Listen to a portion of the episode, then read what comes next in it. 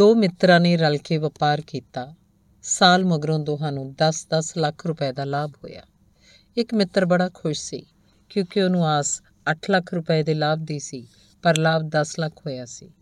ਦੂਜਾ ਮਿੱਤਰ ਉਦਾਸ ਸੀ, ਉਹਨੂੰ ਆਸ 15 ਲੱਖ ਰੁਪਏ ਲਾਭ ਦੀ ਸੀ, ਪਰ ਹੋਇਆ 10 ਲੱਖ ਸੀ।